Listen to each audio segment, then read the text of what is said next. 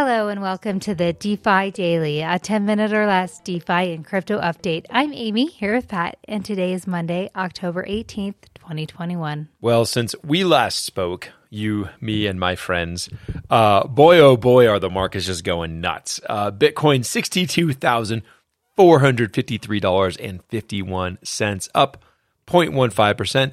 But we are sitting pretty at a almost $2.5 trillion market cap.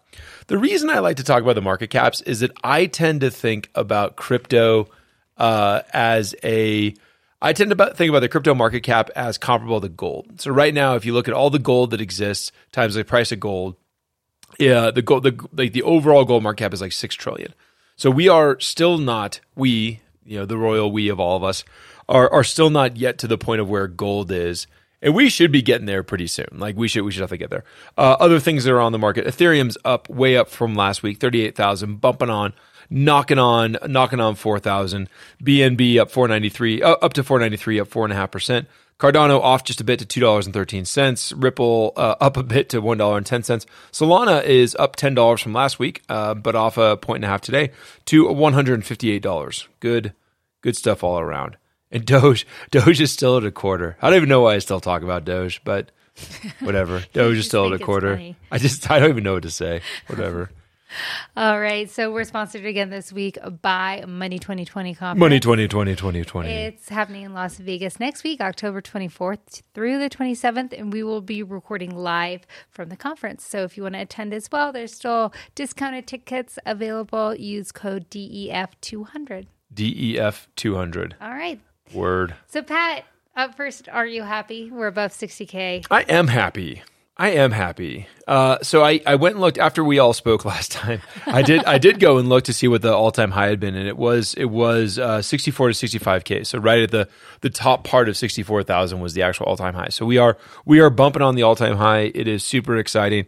Uh, our our next story will will I mean, I, I, I would say that there's absolutely no chance that we don't see a all time high uh, uh, breakthrough this week. I, I don't think there's any chance we don't see that. So yeah, this is super exciting.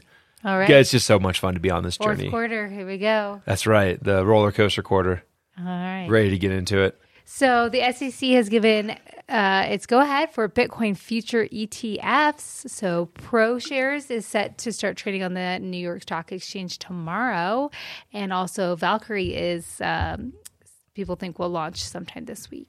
Yep, this is the the big news here. This is the this is the big boy. This is what we are all waiting for. My God, uh, have we been sitting around a long time now? It's so interesting. Um, it's so interesting and so obnoxious that what ultimately got got approved is a futures ETF. Um, the, so the reason that the SEC had given for so long as to why they they hadn't done the uh, the ETF was that there was not a good enough. So the way the way ETFs work is at the end of the day, you essentially have to go and purchase the assets to true your ETF up with reality. So whatever, so the you know an ETF is essentially a, tra- a tracking stock for an underlying asset. So if you're so you you essentially have to make good on your tracking aspect by buying or selling uh, assets to line up your ETF with the actual underlying price that you're that you are you're trading for on the markets.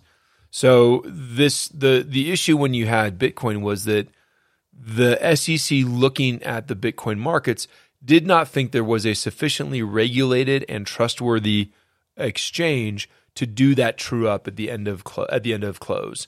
So they did not think there was actually a, a, regulated enough exchange to go and buy the Bitcoin or sell the Bitcoin that they that they could trust. And they they make some you know they basically have a list of contingencies with they, they have a long list of things that they go into that, including how much wash trading is happening in the market, how much you know how much market is KYC AML. So like they with that with the, with the SEC I mean, let's give them the benefit of the doubt. it's not my my default posture, but let's do it anyways.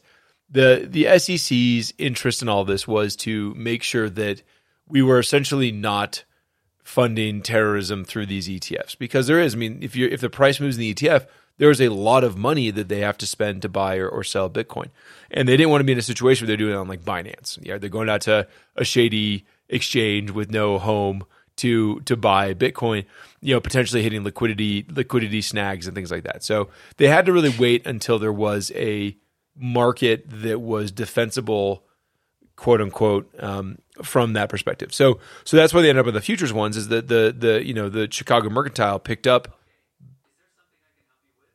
Bitcoin futures, and then um, so the the Chicago Mercantile picked up Bitcoin futures, which then led them to be able to have a a more you know a more sustaining market to actually build these around. So so anyways, that's that's the long and short of it. Um, you know what happened when the CME first launched futures.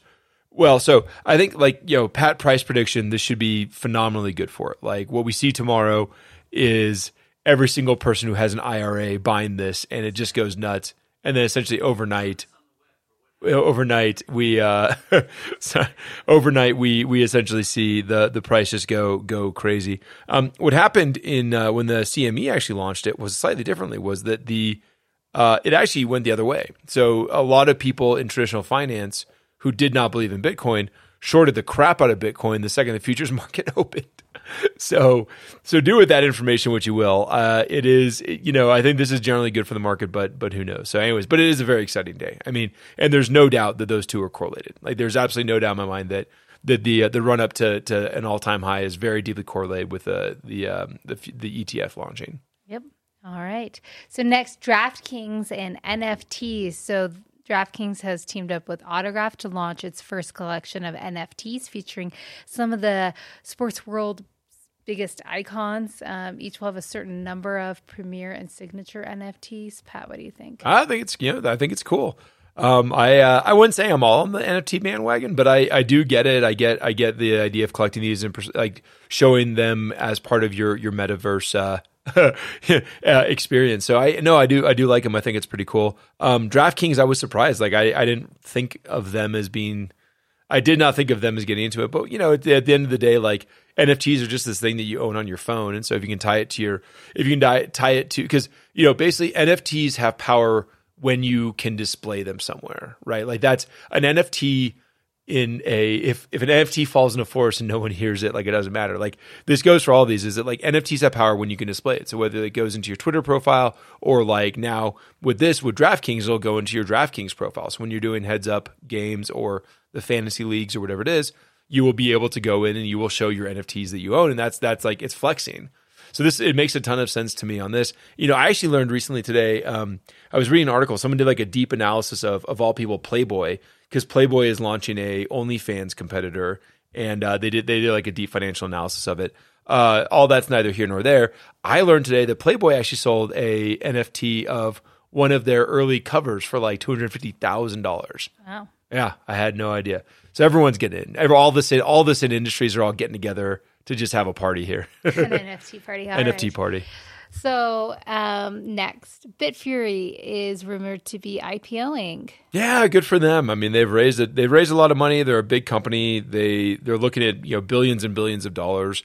Uh, they have, I mean, they have subsidiaries that are worth billions of dollars. You know, Bitfury, I think, is best known for for producing the ASIC chips for mining although they have mining subsidiaries and they have you know, all forms of services around crypto. So this is pretty exciting. I mean, it's just more. Everyone wants to see more and more of these companies um, uh, IPO. This is a so Bitfury is a uh, headquartered in the Netherlands but uh, registered out of the UK. So I don't know. I actually did. I, I should have done more research before this. I, I don't think there's a ton of UK companies.